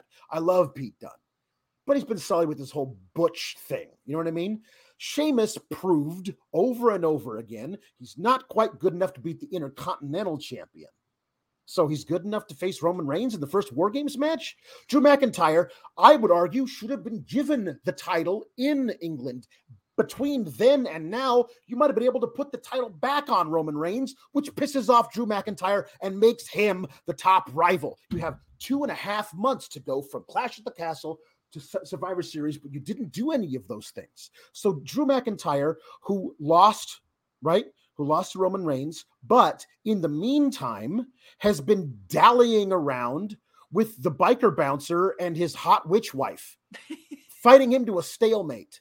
If he can't definitively beat Karrion Kross, what the hell is he doing in a match with Roman Reigns? See, the whole thing is, is that the bloodline should absolutely, they're the biggest, if you want to say they're the biggest act in the company and they deserve to be in war games, I'll grant it to you. But you had two and a half months to build real honest to God rivals for the bloodline. And you didn't do it. You didn't even try. And now, two weeks until the thing is, let's bring out the Brawling Brutes because Sheamus is pissed that he got his arm broken. Well, fair enough. That's fine. But that kind of guy is the guy that gets added as the fifth guy in your already, we've got a bunch of rivals type of thing. Not a guy who randomly had a match with Solo Sikoa and they beat him up afterwards. Like there was no real feud it was just a match that he had with Solo Sikoa, and they broke his arm during it. Like it's they're not, they didn't do any of the work. You knew Triple H, you knew you were doing this damn match.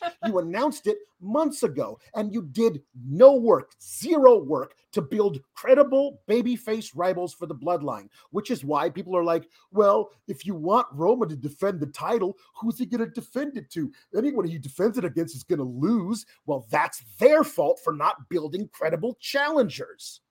And the thing of it is, is there's no pay per view between Survivor Series. At least yeah. they haven't announced it yet.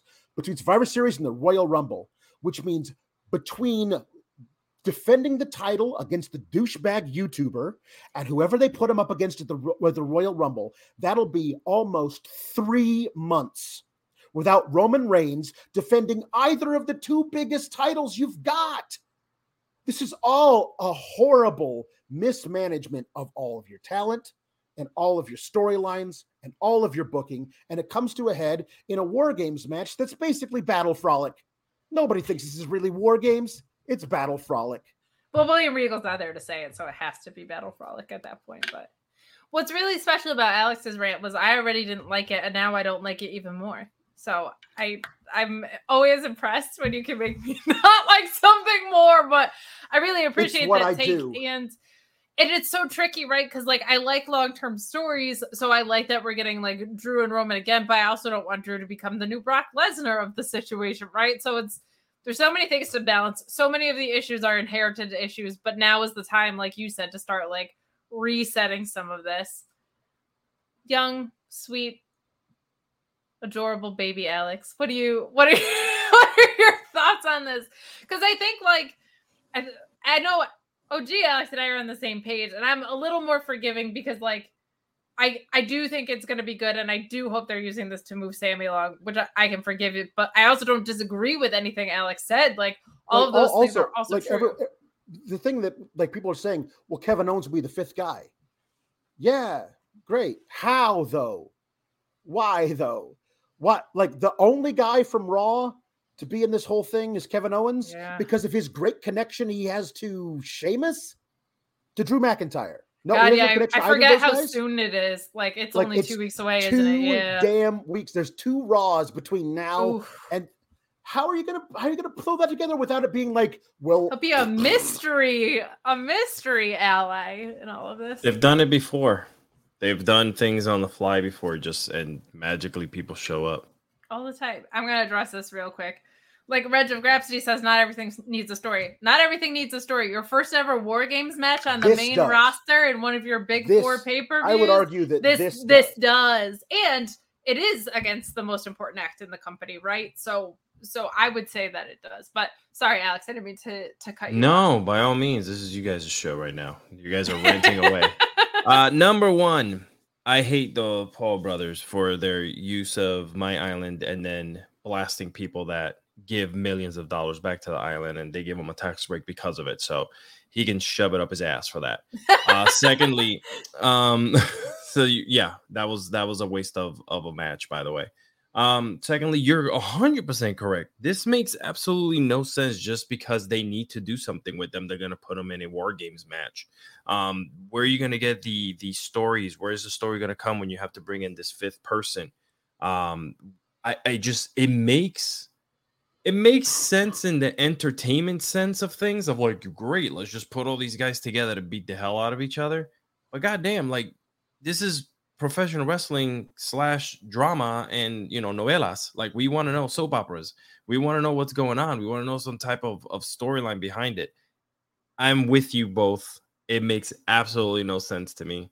Um they're in a bind because they're obviously not going to take these titles off of these guys you know, uh, unless something big happens. And everyone's been saying the whole Cody thing to remove the title off of Roman, which I 100% think that that's what they're gonna go with with um with the Rumble and stuff like that coming up because it is Rumble season. Believe it or not, guys, starting next month is Rumble season. So you know, I don't know, man. There's there a lot of missing gaps here. Since there's no show between Survivor Series and Rumble, the day after Survivor Series is Rumble season. Yes, there you nothing. go. The right. thing is that here's the other thing is that this will be this will be the big test, honestly, because uh, there. Listen, I I hate everything about the Saudi show, I hate it, but that being booked two weeks before Survivor Series dictates a whole lot of crap that they have to deal with. But instead of that, as soon as Survivor Series is over, you have two full months to build the Royal Rumble. That's two full months. You better give me like eight weeks of build to whoever gets that. Don't don't wait until after the new year to like, hey, this is a guy who's going to face Roman. No, no, no, no, no, no, no.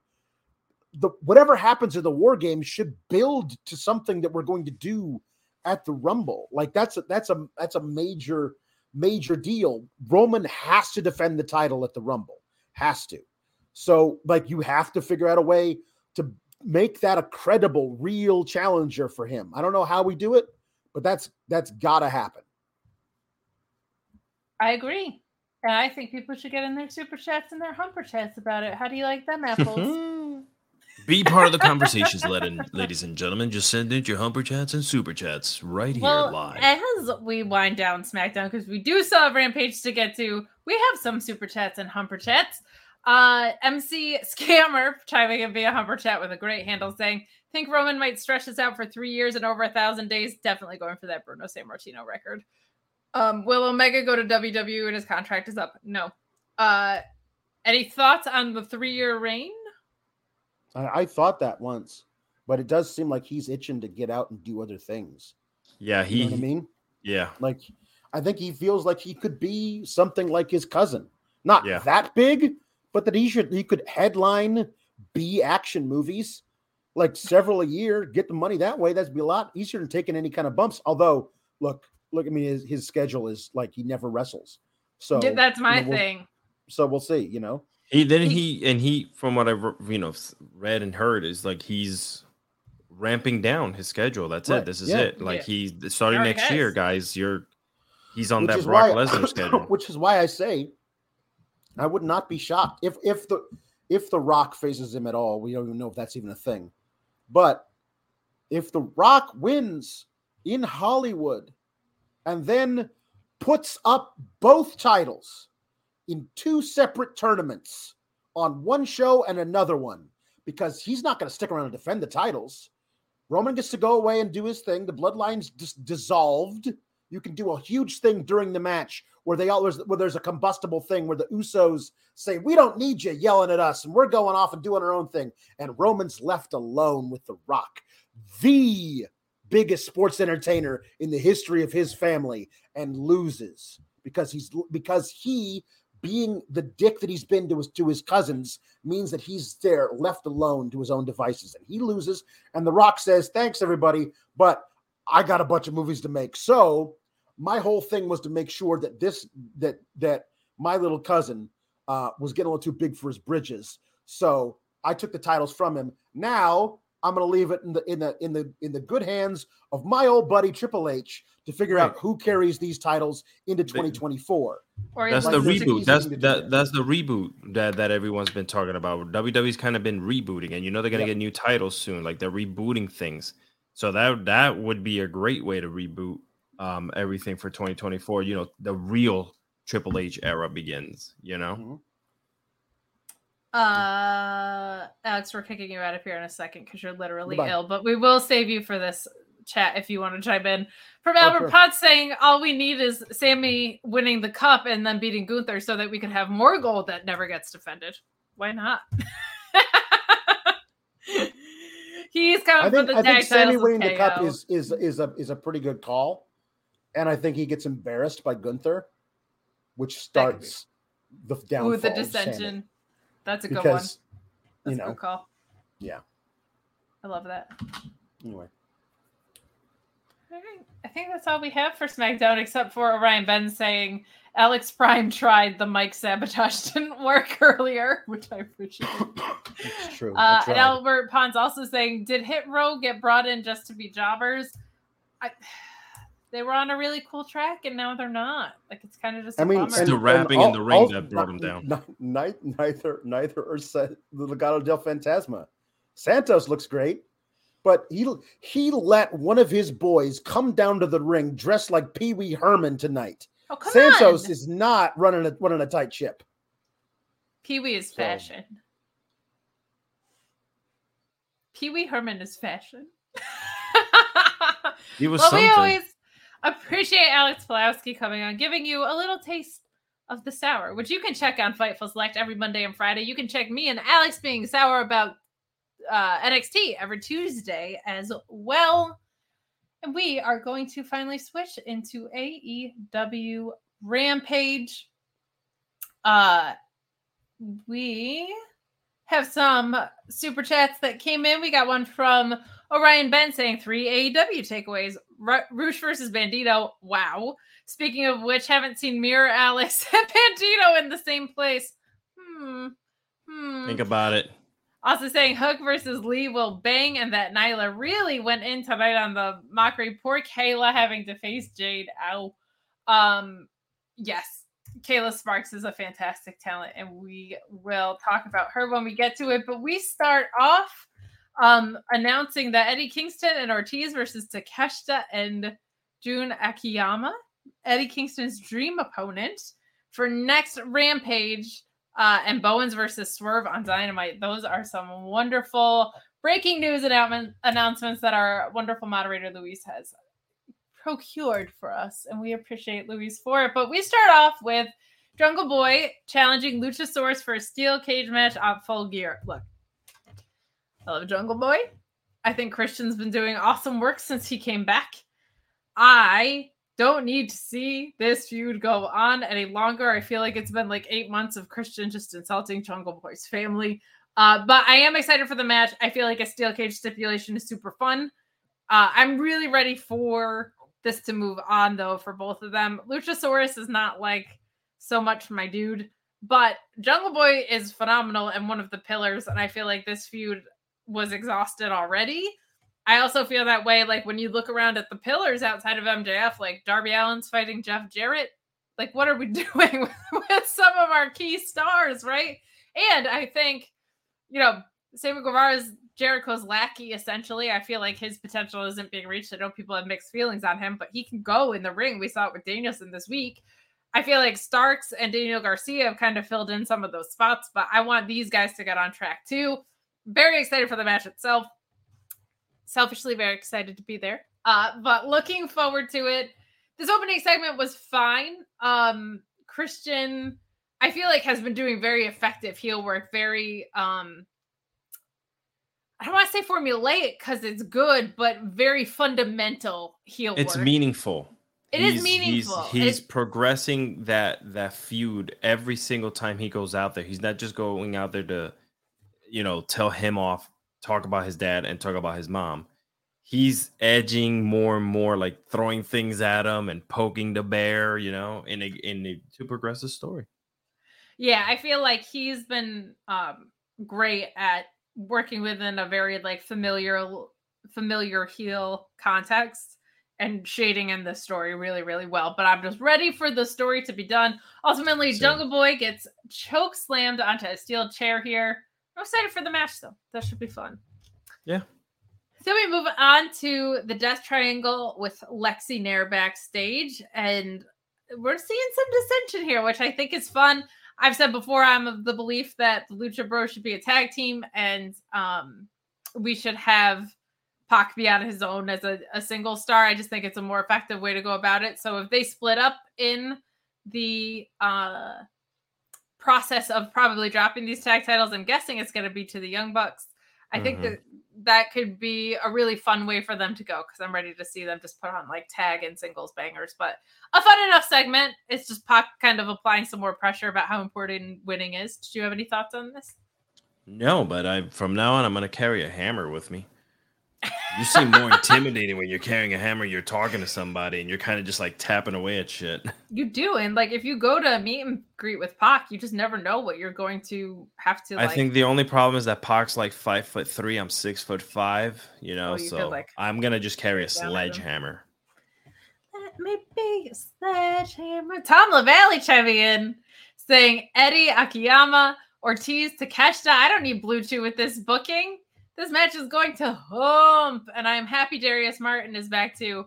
Yes, that poor guy healed up and then immediately got into another car accident uh, injury situation. So I'm very, very happy that Darius Martin on the way back. That is excellent news, and that match is going to be great. But I think it's great that you're like, I don't need Blue Chew, but not everybody's built that way, man. Okay.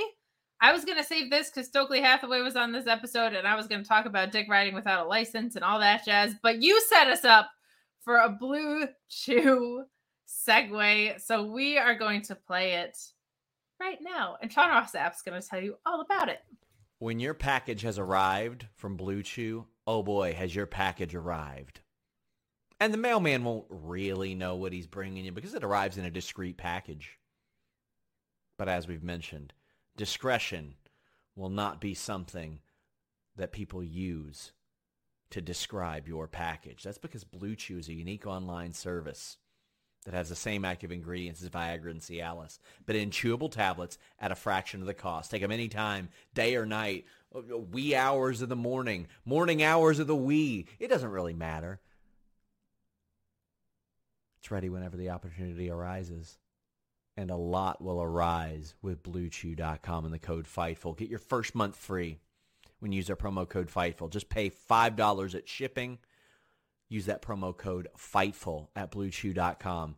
Sign up at BlueChew.com. Consult with a licensed medical provider. Once you're approved, you'll receive that prescription within days. No doctor's office, no awkward conversations, no waiting in line at the pharmacy where, where Linda's going to be like, oh, you see, you see him getting there, those Wayne pills? It's not going to happen. Not with BlueChew.com and the code FIGHTFUL. Do it.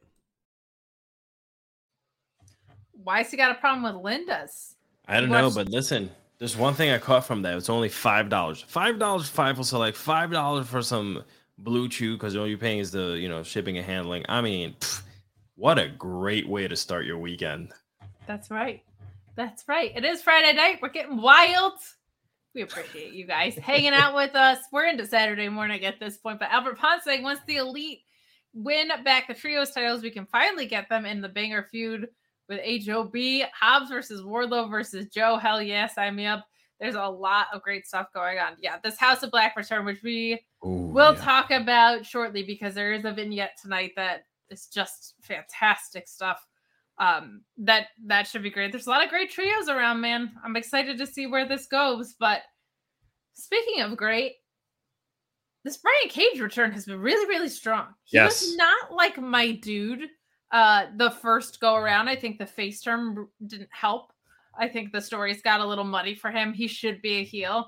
This is some of my favorite work he's been doing, and definitely my favorite work he's done in in AEW for sure. I personally like his matches like against bigger dudes. I've realized like when he feels comfortable with a guy like the size of Wardlow, I feel like he just like lays his shit in a little bit more. But this match with Dante was a whole bunch of fun. There was a uh, a really fun spot where Brian Cage was doing curls with Dante, which I always yeah. opt for things like that. That's just fun heel work. A really cool spot where it seemed like Dante was countering what looked like it was going to be kind of an F5 into DDT. I thought that was cool as hell, but ultimately Cage predictably, but getting a, a solid win here. I was glad this wasn't a squash. Dante should get his offense in, but he picks him up and connects with the Weapon X to advance I thought this match was was pretty fun. This is something that should be on Rampage in this spot. What did you think, Alex? Yeah, so um, I tweeted it out. I was like, "Wait, is this Brian Cage on my TV on a second week on a meaningful fight, doing something great? Give me more of this man." Uh, yeah, most definitely, and and he seems happy. I, I like that because you know he's been, you know, God, how do I say this? Every week we say this. It's not, it, we're we're not owners of of professional wrestling companies. That alone, we don't have a professional wrestling company with, you know, a lot of people that are in the roster, which is what you need anyway. You know, a football team has 43 players in it or 53 players in it. Not all of them get to play. Some of them are practice squad, some of them are second string, blah, blah, blah, blah, blah. So I think that this is his time. Shuffle him in there. Let's go and we always mention this every week, Kate, if there's a Ring of Honor television deal coming down the pipeline, because Warner Discovery is extremely happy with AEW, extremely happy. So um, he can be one of the faces of that company, man. I love Brian Cage, and he's doing some incredible work. Put him in with the flippy floppers. Show Bra- uh, Braun what he can do. I love this. I, I, think it's good. I think you're right. I think he's pegged for ROH just because he's been mixed in with other talent that seems like it's headed that way. Uh, so I thought this was great. I think he was the right guy to advance here, and this match served its purpose. And we move on to a fun segment with Lee Moriarty and Hook getting set up. Like I said, this was just days, days after we were told that Dick riding without a license is the greatest crime of all. I love Stoke. He's so freaking good at this. Uh, it, just always so much fun when he's on my TV. I think this has been really healthy for Lee Moriarty too. Lee can talk, but having Stokely there just makes everything so much easier and cleaner. Hook not talking made this segment a whole bunch of fun. Uh, if you are trying to dick ride without a license, you naughty minx, but use bluechew.com and use the code FIGHTFUL in the process. This was great. I, I think Lee versus Hook is a great way to go about it. Look, Lee was looking for anybody kind of with a title. Hook shows Yeah. up with the FTW title, and I'm like, well, there's like 17 titles, so it's easy to find someone with a title that you want to fight right now. But I'm excited for Lee Moriarty versus Hook. I think that'll be a really fun combination. Are you excited for that? Yeah, and, and I mentioned this about a, a previous match uh, before the Bandito match. I was like, man, this is like the Rush and Bandito. I was like, this is very old school WCW. It felt so good to like watch these guys, you know, go after each other. Um, I, I'm I'm gonna feel the same way about Hook. I, I just feel like these undercard matches like this with with uh, with them are so good, and they're two phenomenal talents, man. I say Yeah. just let them go. Let them do what they got to do. Give them a couple minutes on on in the ring and- go from there. I think it's good to see Hook doing more than just squashing the hell out of people. Like I think he and Leo will be a whole bunch of fun. And credit to Ricky Starks too. Like what he did with the FTW title to hand off to Hook, I think was really important work to get it to this point. So um he was not cleared, we found out. I hope that that's not a long-term thing because I want Ricky Starks on my screen every day, Hell all the time, in his pearls and Gucci slides. Let's go. Mm. But we move along to if you're an, an ROH fan, what was a dream match for you in this more modern era and should be a dream match for you in general of Rush versus Bandito. You knew this was going to be a blast if you're familiar with these two. You know the story behind this. It's so much fun, but some really fun spots in this match. Bandito calling for the three amigos and get encountered by Rush, like stomping and, and chopping him, and that spinning elbow was so nasty. Like, what a fun match. Two people who are obviously very familiar with each other. I didn't love the overbooking in it though. So at the end, we see Rush connect with a body splash, followed by a pile driver and a kick out. Jose, the assistant, tries throwing a chair in the ring. The referee is distracted. I'm so sick of AEW and ref spots in general like this. Stop being stupid. But Jose goes behind the ref's back and on the other side of the ring comes out and slugs or comes out, I'm sorry. Uh he tries I have my notes mixed up. The referee is distracted as Jose goes behind the ref. And on the other side of the ring, he tries to take the mask off Bandito. How many unmasking spots and dumb ref spots are we gonna get? A lot in this world, but John Silver comes out Mhm. and slugs Jose. Meanwhile, Bandito comes from behind. Schoolboy victory. That felt like very WWE booking at the end to me, but a really fun match. I think this one you could have gone either way on who advances. I, I don't think there's harm in who won and lost here, but to my point earlier, I like it when tournaments are used to advance other stories, and it seems like we're continuing the story, even though Andrade's not in the picture at this moment. Um, that we're we're kind of keeping that story rolling down the mountain. What did you think of this match and the booking in it So let me be honest with you. When when Rush first came around, I wasn't watching a lot of Ring of Honor. I've Nobody in it. was. It. was just like me and a couple friends of mine. Nobody yeah. was watching ROH. Yeah. and and then when I when I went down to um when I was down in, in South Carolina, because I go down there for vacation a lot, they would play it. The CW plays Ring of Honor. So I would watch it and I would enjoy it.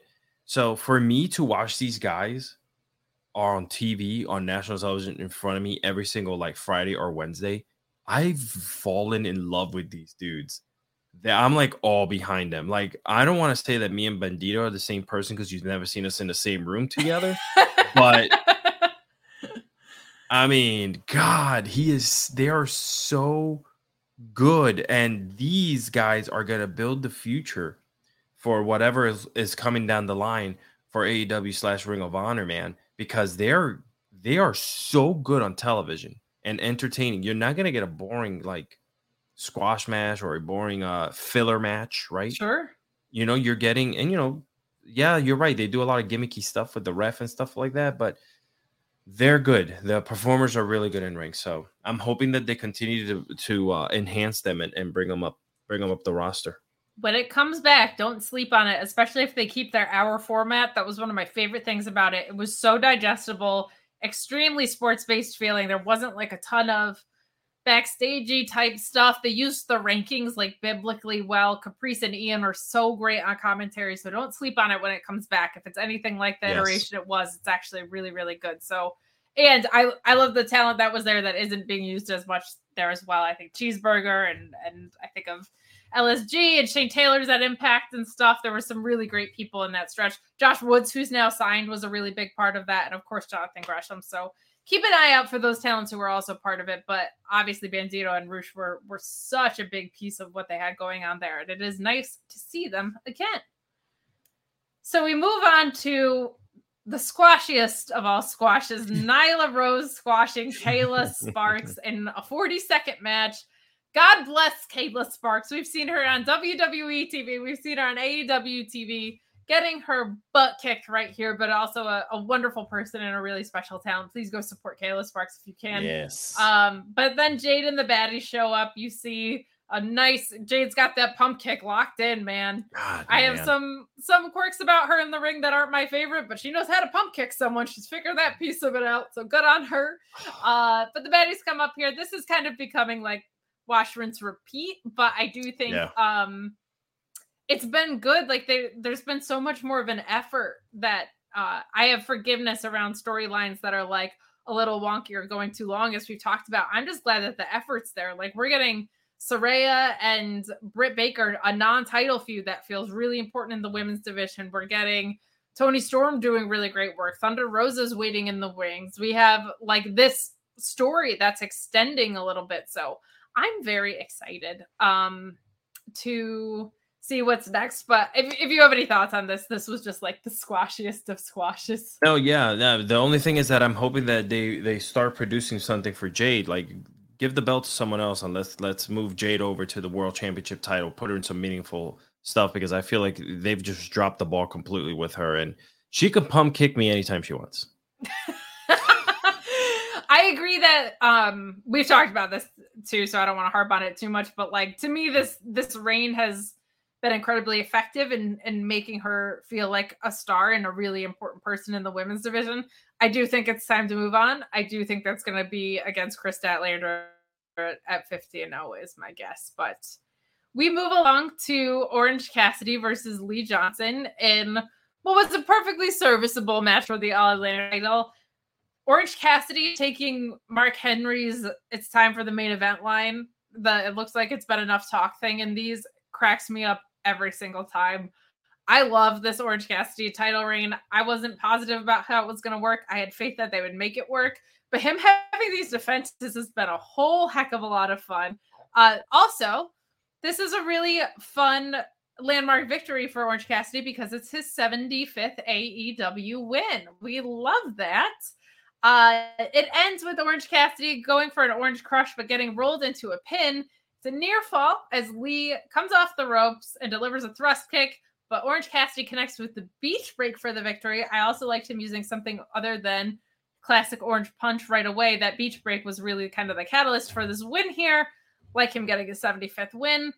This was perfectly this, this wasn't like the the most mind-blowing match I've ever seen in my life, but for a main event of Rampage, a title defense, the way that it went, I, I thought this was fine. I don't have a whole lot of investment in the factory right now, but they obviously came into play here.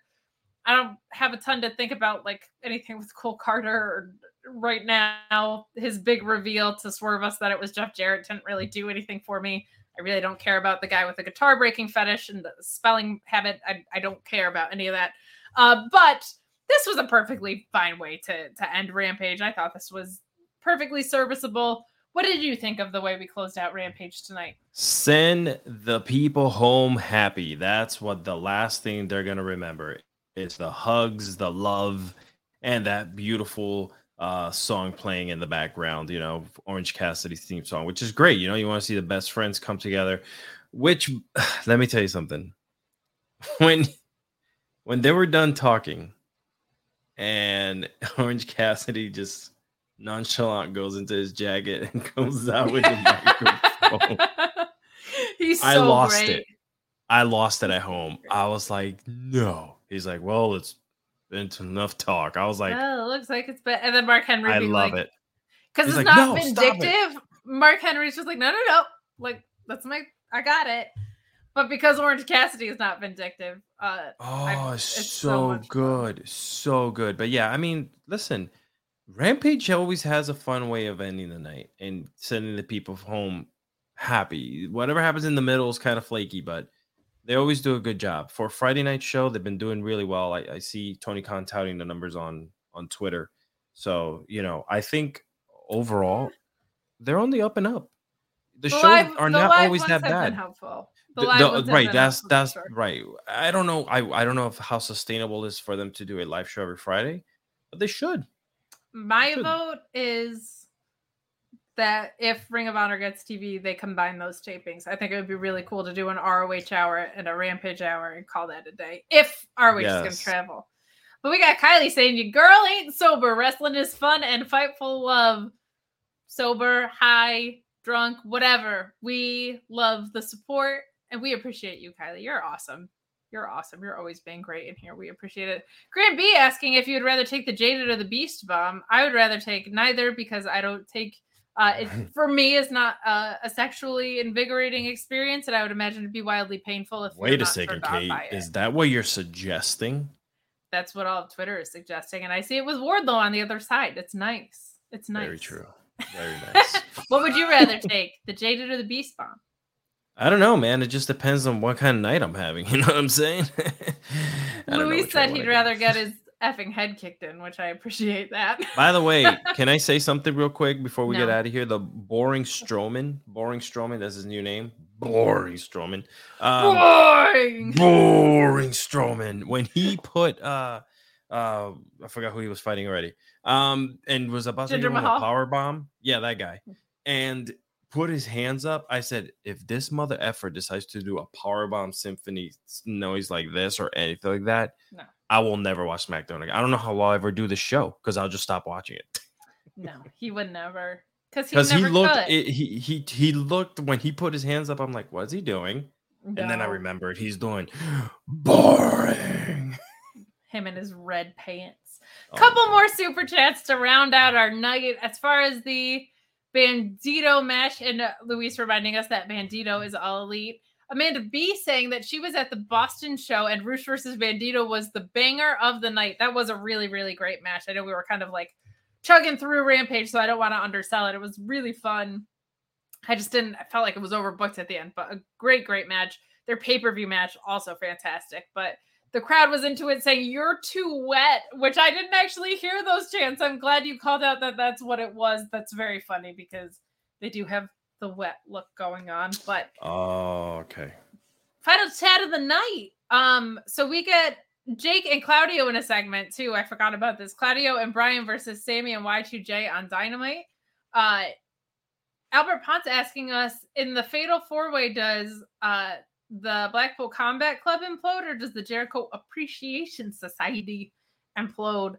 Um, I'm gonna guess it's the Jericho Appreciation Society because they built out the dissension with Sammy and they also like Daniel Garcia is nowhere to be found in this picture. So maybe there's gonna be like an angle there with some tension. Um, so I'm hoping it is, and also I just feel like these Jericho iterations go on a little bit too long but they've also been building this out in the Blackpool Combat Club too a little bit. So could kind of go either way, but I, I think it's gonna I think the Jericho Appreciation Society might be on on the splits a little bit here. And really quickly, you need a little dissension. I like I want the Blackpool Combat Club to beat the shit out of each other once in a while. So, you know, like I want a little bit each group deserves a little dissent. You know, brothers fight, sisters and brothers fight. Like this is what happens. So sometimes you gotta, you know, tough love is the way to go. I'll say this: Jake Hager does absolutely nothing for me. His hat stuff is Really? absolutely killing me. I can't I thought he was sexy. Just kidding. Oh, Jake Hager. Until I realized that we the people is something he actually follows. yeah. She said goo. I'm very excited. Did we talk about the House of Blackfin yet? That they were Yes. like rising from the dead and Oh, reborn that's and so cleansed awesome. and stuff. I can't remember if we actually if I hit that segment. I'm sorry if I missed it, but You did, you did. Well, you- well, I'll tell you this though. I think it's the fact that you know Malakai had complaints. There was probably something going on there behind, and he spoke up. And they're giving him his flowers now. Like they're letting him do some these cool vignettes are amazing, by the way. These vignettes So are whatever- incredible. These so whatever the are so rebirth awesome. is, you know, that they're coming with, and you know, we all look at. WWE. WWE's been around for 50 years, so all these vignettes and stuff that they do, they've had this behind them. So when AEW's coming out with these, AEW has the the power to jump into Warner Media and say, "Hey, we need a couple of this, this, and that." So they're coming out really cool, man. And Malakai's always been so good with that stuff. I'm excited for Bud Matthews too. I, I really like seeing him on my screen, but Malakai's always had such a clear vision. I also hope the return of Miro is not far behind it. But these vignettes are extremely well produced. Very excited to see them coming back.